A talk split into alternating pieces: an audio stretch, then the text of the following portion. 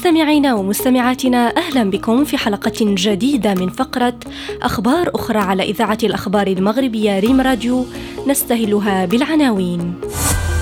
كويكب يدخل المجال الجوي للأرض ويحترق في السماء. ثعبان عملاق يحطم سقف منزل في ماليزيا. وبريطاني يطفئ 55 شمعة بكعبيه. إلى التفاصيل.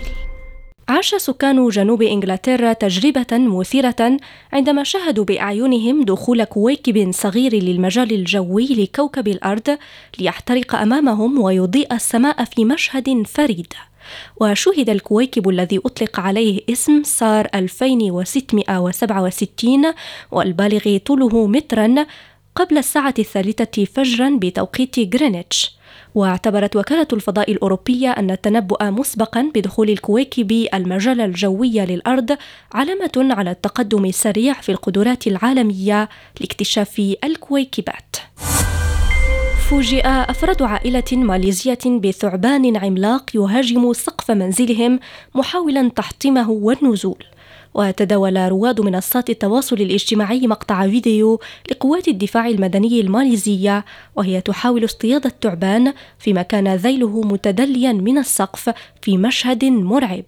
ونجح أحد رجال الدفاع المدني في الإمساك بالثعبان وجذبه بواسطة أداة للصيد ليحطم السقف أثناء محاولة الإفلات من الفخ، قبل أن تنجح محاولات السيطرة على الكائن غير السام.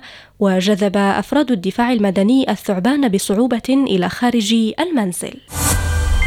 دخل البريطاني تودور فيليبس موسوعة جينيس للأرقام القياسية بإطفاء 55 شمعة في دقيقة واحدة بالقفز فوق الشمع وضرب كعب قدميه مع بعضهما. وشاركت الموسوعة بفيديو على حسابها الرسمي على إنستغرام، وعلقت الموسوعة على الفيديو: أطفئت معظم الشموع بضربات كعبي القافز في دقيقة واحدة. وحصد الفيديو أكثر من 2 مليون مشاهدة على تويتر ومئات التعليقات. إلى هنا نصل إلى نهاية عدد اليوم، شكرا على حسن المتابعة ونلتقي بكم غدا مع أخبار أخرى.